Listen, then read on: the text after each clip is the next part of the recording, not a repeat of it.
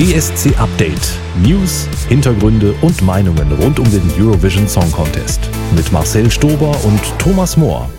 Einmal durchatmen. Das erste Semifinale ist geschafft. Herzlich willkommen zu unserem täglichen ESC Update Podcast direkt aus Liverpool. Ja, gestern hat dieser ESC 2023 richtig, richtig, richtig offiziell begonnen. Und nach diesem ersten Semifinale haben wir jetzt insgesamt schon 16 Länder, die am nächsten Samstag beim großen Finale antreten werden. Zehn sind ja dazugekommen. Heute sprechen Marcel und ich über die erste spektakuläre ESC-Show hier in Liverpool. Und außerdem erhalten wir einen sehr intensiven Einblick in die Arbeit der deutschen Delegation und wir erfahren, wie der ESC-Alltag von unserem deutschen Act Lord of the Lost so aussieht. Wir sprechen nämlich mit André Schünke, der als Radioreporter seit Mittwoch alle Stationen der Band hier in Liverpool begleitet hat. André war auch gestern Morgen bei dem Live-Gig von Lord of the Lost in dem berühmten Cavern Club dabei und erzählt uns, warum da sogar Tränen geflossen sind. Aber lass uns loslegen mit dem Semifinale von gestern und wir besprechen jetzt erstmal die zehn Acts, die wirklich weitergekommen sind. Als erstes Schweden.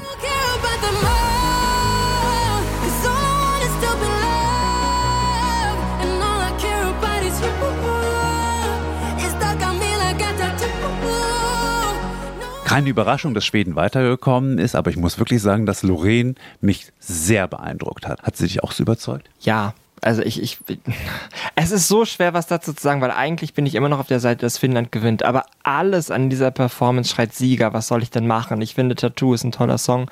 Ich finde, wie sie es inszeniert, das sieht fantastisch aus. Es ist noch nie da gewesen. Gebt ihr halt diese Trophäe. Es ist, was soll ich denn sagen?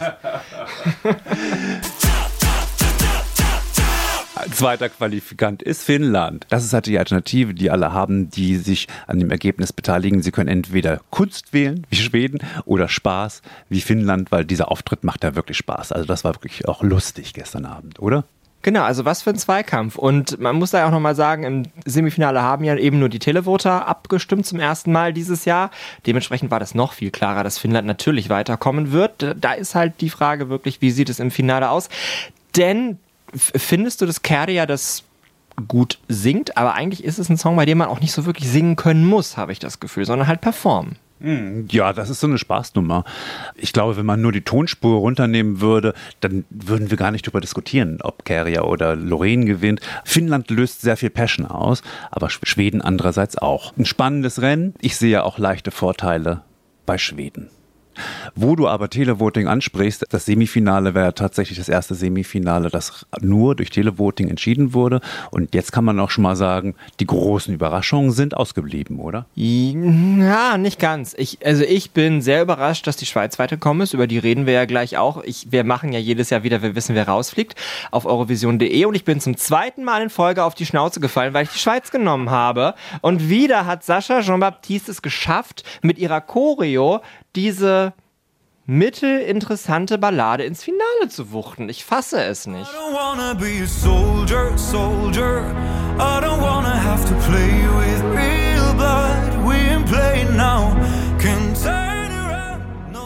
Mit Start Nummer 1 ins Rennen gegangen ist Norwegen und hat sich auch fürs Finale qualifiziert.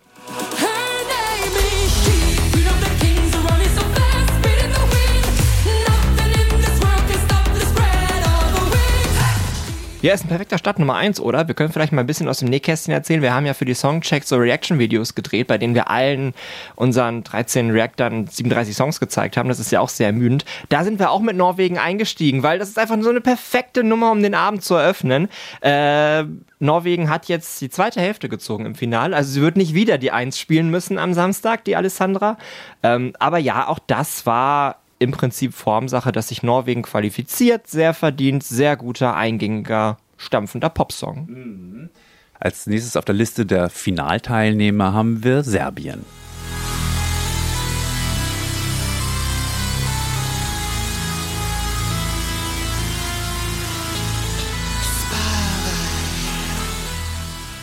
Für mich war Serbien kein sicherer Qualifikant, weil die Nummer halt so schräg ist. Ich glaube, wir denken ja auch immer noch an Serbien vom vergangenen Jahr, Konstrakta mit dieser Händewaschnummer.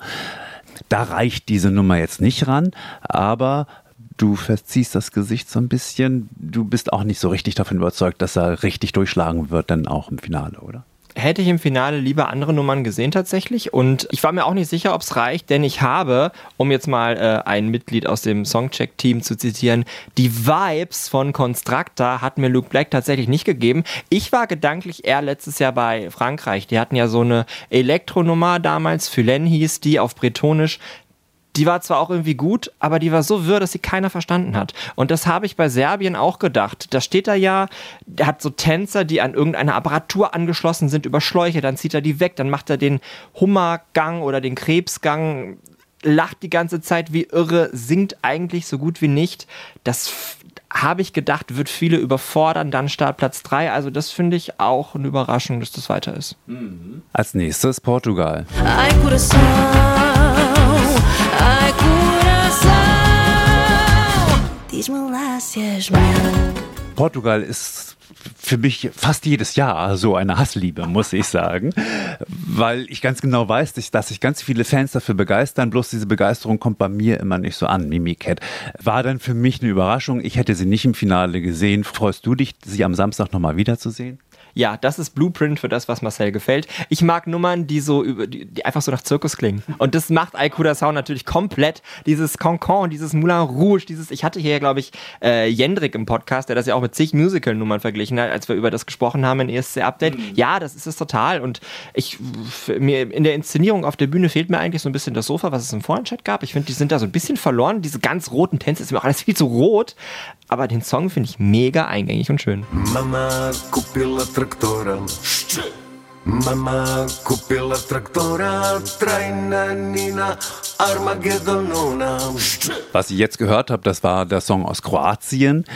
Let Tri hat da eine unfassbare Show auf die Bühne gestellt. Das ist ja diese, diese wirklich ja fast schon theatereske Gruppe. Wir haben uns gefreut. Bei uns gab es Applaus, als die, als angekündigt wurde, dass sich Kroatien qualifiziert hat. Das stimmt, mit dem größten sogar am ganzen Abend.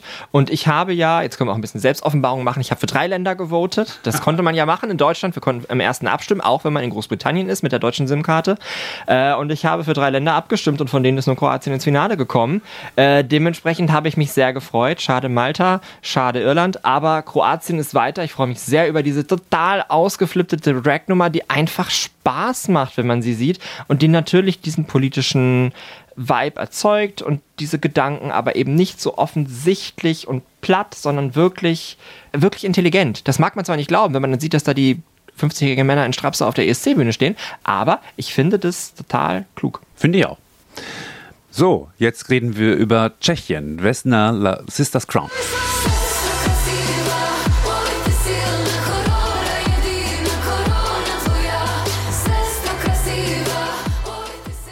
Ja, jetzt habe ich das ja mal richtig gesehen, Tschechien, und ich muss wirklich, ich, meine Eindrücke von gestern, die ja so durchaus positiv waren, haben sich bestätigt. Das sah echt schön aus. Viele Sachen sahen schön aus, äh, finde ich. Viele Sachen waren ganz toll inszeniert, auch, auch Acts, die ausgeschieden sind.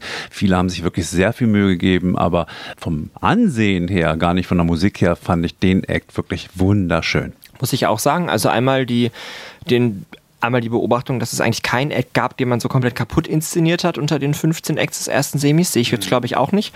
Ähm, ja, Tschechien habe ich gestern, glaube ich, auch schon alles zugesagt. Das ist, ich finde es sehr schön gemacht, äh, sehr ansprechend visuell. Ich finde es nach wie vor komisch, dass die alle das Gleiche anhaben, aber es gehört auf jeden Fall zu den zehn besten Acts dieser Show. Mhm. Israel. I'm gonna stand like a unicorn.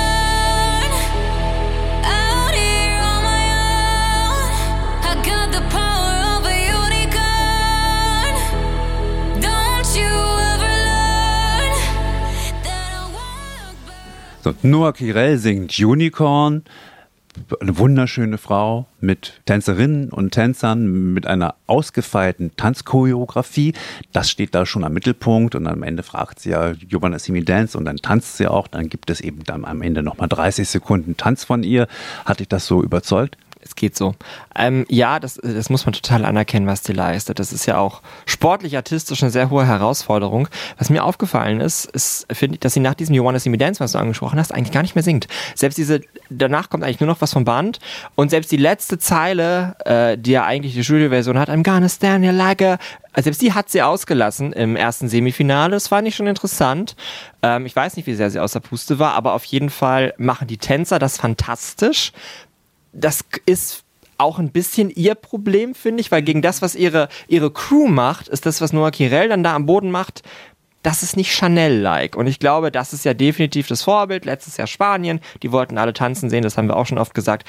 Also ja, mich holt der Song alles, es holt mich alles nur so halb ab. Am schönsten finde ich tatsächlich den Anfang, wenn sie da in diesen, in diesen vielen Rechtecken steht, die so schön beleuchtet sind. Das haben sie toll gemacht, die Israelis. Soarele, soarele, soarele și luna Nopțile, nopțile, nopțile cu luna Soarele, soarele, soarele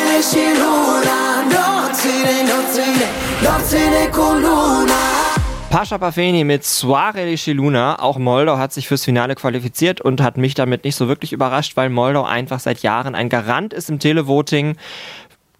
Hättest du äh, gedacht, dass Moldau rausfliegen könnte? Nö, aber das ist so schön ESC-mäßig, ne? Also da, dann mit den Kostümen, die sehr übertrieben sind, ja, mit, mit so Dance-Moves und einer Inszenierung, die mehr so ältere ESC-Klischees erfüllt.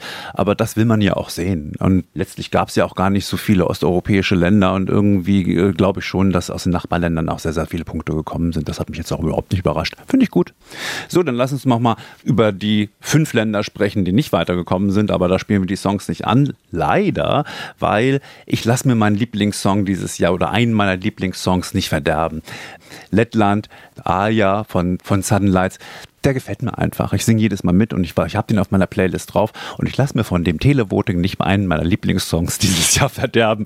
Ähm, Das war schön, sah auch gut aus, mag nicht jedem gefallen, mir wird es aber auch in Zukunft weiter gefallen. Äh, Stehe ich dazu, ist ein schöner Song, ist für das ESC-Publikum, das ist Lettlands Problem, wahrscheinlich ein bisschen zu verkopft gewesen. Schade drum, ähm, aber so ist es halt. Ich hänge natürlich auch ein bisschen an Malta. Ich habe ja dafür abgestimmt. Ich fand das so schön, was sie gemacht haben. Das ist einfach eine lustige Choreografie. Man hat sich richtig was überlegt.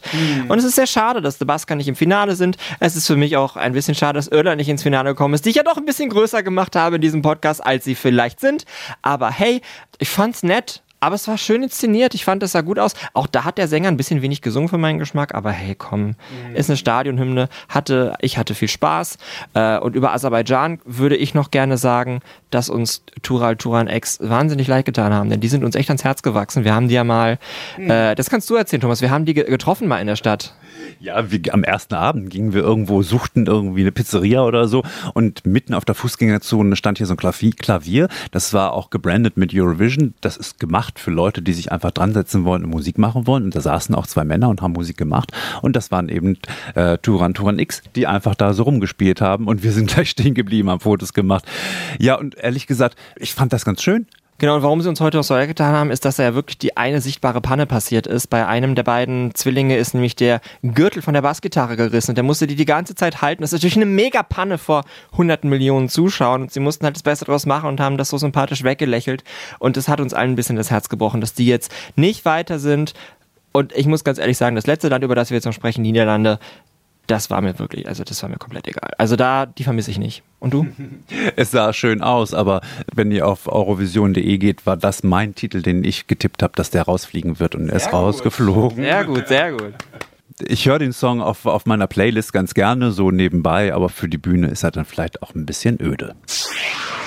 Ja, Marcel und ich haben es erzählt. Lord of the Lost waren gestern im Semifinale auch kurz zu sehen und auch kurz zu Gast. Und ich habe jetzt hier zu Gast bei ESC Update André Schünke. Hallo. Moin. André ist der Embedded Radio Journalist und ich habe mich entschieden, mit dir zu sprechen, weil du den Männern von Lord of the Lost ja so nahe kommst wie kein anderer Journalist. Du bist ja immer mit ihnen unterwegs. Ja, ich habe auch alle schon in Unterhose gesehen gestern. Also mehr geht nicht. Äh, und war aber dabei, wie sie äh, geschminkt werden. Wie äh, Pi hat ja immer so rote Haare, äh, der Gitarrist. Äh, das wird alles zum Beispiel hinter der Bühne natürlich einzeln eingesprüht und dann muss er sich immer so ein Stück Papier vors Gesicht halten, damit seine Stirn nicht hinterher auch noch knallrot ist oder er womöglich was in die Augen bekommt. Das ist sehr lustig, wie die sich hinter der Bühne von halbwegs normalen Typen halt verwandeln und dann auf einmal rauskommen und aussehen, wie sie aussehen. Gestern Morgen hatte Lord of the Lost ein Konzert im Cavern Club, eine Akustik-Session. Wie ist die abgelaufen? Das war der Knaller. Erstmal standen da schon seit kurz vor sieben morgens die ersten Leute in der Straße. Äh, Das ist direkt hier um die Ecke vom Hotel, in dem wir und die Band untergebracht sind. Und ähm, ja, die hatten halt einfach Fans, die von überall schon angereist sind. Der Club ist ja so in so einem Keller halt, The Cavern, ganz tief unten drin und äh, mit ganz niedrigen Decken. Ich hatte mir das irgendwie alles viel größer vorgestellt. Dann war da so eine winzige Bühne und alles total familiär. Und dann haben sie halt mehrere Songs gespielt, auch ruhigere Songs. Ich glaube, ein bisschen hat Chris seine Stimme geschont und noch nicht so rumgegrölt, damit er dann auch wirklich am Samstag noch alles drauf hat, was er braucht. Und äh, es war wirklich zum Teil richtig äh, zu Tränen rührend, weil die dann hinterher noch so ein bisschen Fragen gestellt bekommen haben über sich und die Band und was sie so erreichen wollen und so. Und irgendwann hat Chris, der Sänger, was dazu gesagt, dass es halt einfach toll ist, mit den Jungs unterwegs zu sein, überall auf der Welt, weil er weiß, er ist nie alleine, weil er hat immer alle seine Freunde dabei. Und das war so ein Moment, dann kriegte ich mit, wie wirklich eine Frau aus der ersten Reihe äh, Pi dem Gitarristen ein Taschentuch gereicht hat. Und das war nicht gespielt. Ich habe nachgeguckt, er hatte wirklich irgendwie Tränen in den Augen, weil man nimmt ihnen das einfach ab. Die, die sind so, die mögen sich und äh, gestern Abend im Bus zum Beispiel, hat, da war es schon super spät, nach irgendwie einer x-ten Probe hat Chris noch gesagt, hier, Lord of the Lost, äh, 20 Minuten nochmal Besprechung, schafft ihr das, unten in den Konferenzraum zu kommen? Und dann alle, jo, machen wir, machen wir, machen wir. Also dann nölt auch keiner rum und so, die sind wirklich super gut drauf und diszipliniert. Mhm. Nun denkt man sich als normaler Mensch, okay, die sind seit letzter Woche hier und die müssen ja erst am Samstag auftreten, was machen sie die ganze Zeit? Aber ich höre da schon raus, die haben ein ganz dicht getaktetes Programm, Tagesdisposition. Stimmt das? Ja, also die haben einen Stundenplan zu absolvieren, da kann man tatsächlich nur mit den Ohren schlackern. Kleines Beispiel, Konzert im Cavern Club endete um elf. Dann dauerte das natürlich, weil noch äh, Fans Fotos machen wollten und ihren Unterschrift und so. Dann waren eigentlich nur noch zwei Minuten Zeit, um zurück ins Hotel zu kommen, weil dann hat äh, der Spiegel hier schon gewartet, Interview. Und während wir hier reden, haben die, glaube ich, 15 Interviews nacheinander über fast vier Stunden mit internationalen Medien und dieses Jahr gibt es halt tatsächlich eine ziemlich große Nachfrage. Da freuen sich natürlich auch alle drüber. CNN macht ein Interview mit denen, die New York Times sogar, die haben sich irgendwie fünf Acts dieses Jahr rausgepickt, mit denen sie sprechen und über die sie was machen wollen die melden sich, dann internationale Magazine, die Fanmagazine. Also, und dann wird halt wieder geprobt. Letzte Nacht haben die sich überlegt, was sie überhaupt im Cavern Club spielen sollen. Also das äh, musste dann irgendwie zwischendurch noch passieren, zwischen all dem Gewusel und natürlich, sind sie auch ein bisschen selber schuld, immer diese aufwendige Schminkerei, bevor die überhaupt mal das Haus verlassen können. Das dauert ja immer. Ja, aber es ist eine große Delegation, da wird bestimmt dafür gesorgt, dass sie Pausen bekommen und auch mal was zu essen bekommen und so weiter, oder? Äh, soweit es geht. Ich muss allerdings sagen, ich habe es auch schon mitgekriegt, dass die Jungs äh, hier mitten in der Nacht noch rauskamen und ich gesagt habe, was habt ihr denn? Ihr müsst doch morgen um sieben schon wieder in der Maske sitzen. Ja, wir haben noch so einen Hunger, wir sind heute irgendwie überhaupt nicht zum Essen gekommen. Und dann haben die mich gefragt, ob sie mir noch was zu essen aus dem Späti hier um die Ecke mitbringen können äh, und kamen dann irgendwie nachts noch mit Tüten zurück. Und ich weiß nicht, wann die dann überhaupt geschlafen haben. Vielleicht mal so vier, fünf Stunden. Insofern vielleicht wieder ganz gut mit dem dicken Make-up. Sieht man nicht so, falls sie schon ein bisschen müde sind. Und wenn du dann immer mit denen in die Delegation Bubble gibst, also der Bereich, wo die Künstler sich aufhalten, die Künstlerinnen sich aufhalten, der ist ja total abgetrennt. Da darf man nur mit einer bestimmten Akkreditierungsstufe rein. Die hast du. Wie gehen die da mit den anderen Künstlern um und wie verbringen sie da die wenige Freizeit, die sie haben? Also man muss sich vorstellen, da sind eigentlich relativ unspektakuläre Boxen so nebeneinander. Die Garderoben werden auch jeden Tag quasi umbenannt, weil ja nicht immer alle Länder gleichzeitig da sind.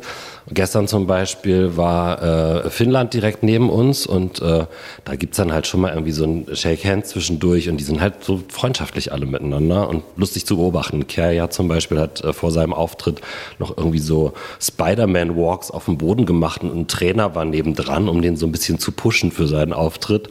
Also man, man denkt manchmal echt, man ist da irgendwie in so einem Zirkus gelandet, wenn man rumläuft und äh, dann haben sie, dann kam irgendwie die äh, Französin raus und hat Chris die irgendwie noch alles Gute für ihren Auftritt gewünscht und so. Also die sind wirklich alle total nett miteinander. Da ist irgendwie null äh, Gezicke oder Konkurrenz oder so. Äh, total cool. Ja, und dann zwischendurch kommt halt auf einmal irgendwie so ein, so ein Glas raus, steht dann irgendwie oben ohne in seinem goldenen Glitzerhöschen. Und dann kommt äh, Dora, unsere äh, Kostümausstatterin, mit einer goldenen Sprühflasche und sprüht ihn von oben bis unten mit goldenem Lack ein. Und ich glaube, er genießt es, hier mehr Leute zu gucken. Das habe ich so ein Gefühl.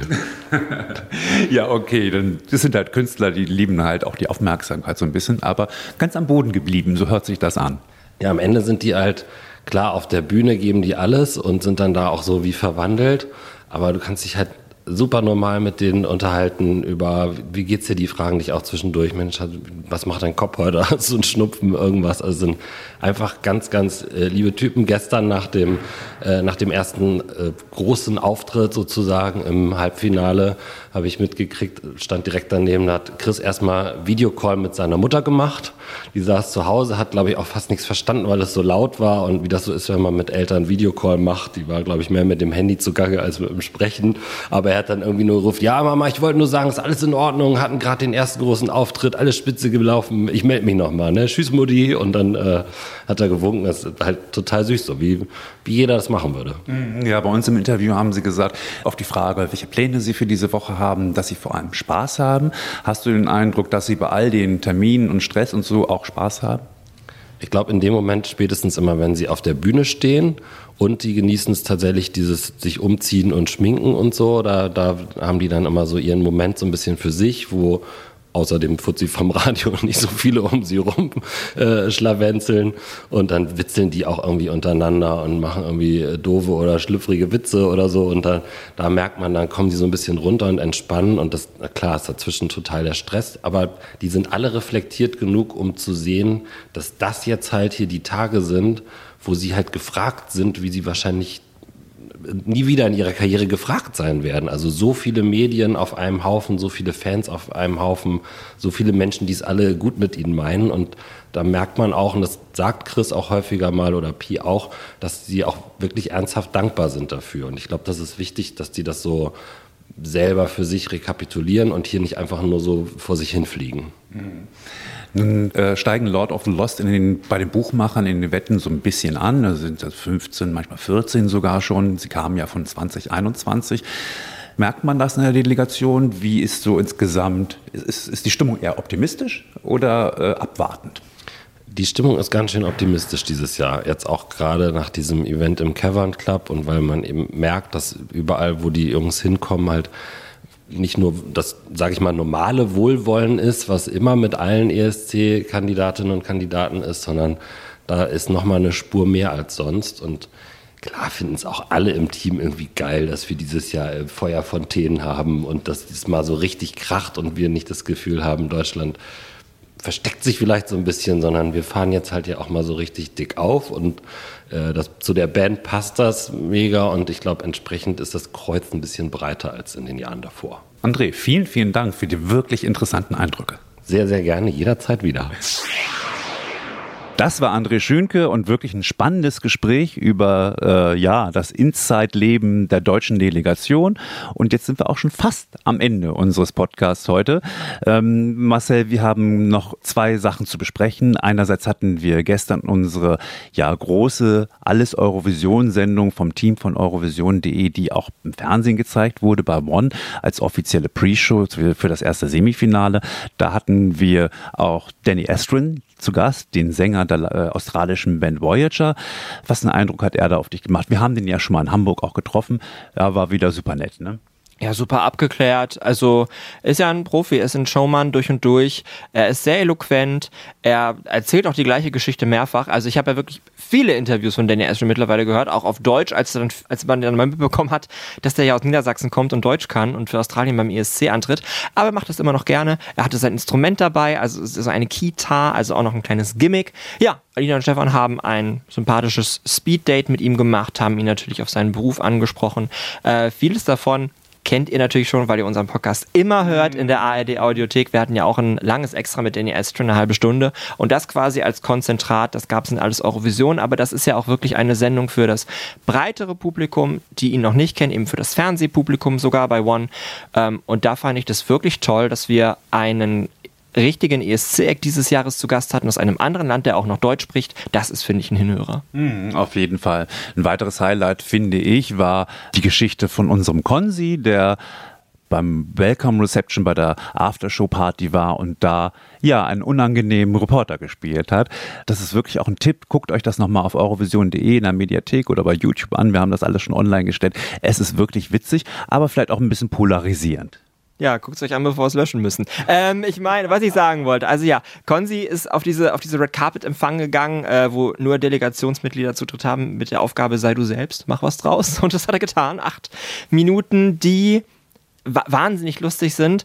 Manchmal natürlich ist die Grenze zum Fremdscham nah, wobei ich habe das sehr schnell. Ich hatte das eigentlich nicht, als ich das geguckt habe. Das habe ich irgendwie mehr, wenn ich Supertalent schauen muss. Mhm. Also da muss ich sagen, das fand ich eigentlich echt gut, echt witzig. Es ist so kreativ, auf was dieser Mann kommt. Ich könnte das auch nicht. Das habe ich auch viel in den Kommentaren gelesen. Aber ja, es hat polarisiert. Ich saß ja in den Kommentaren während unserer Alles Eurovision Live-Sendung gestern.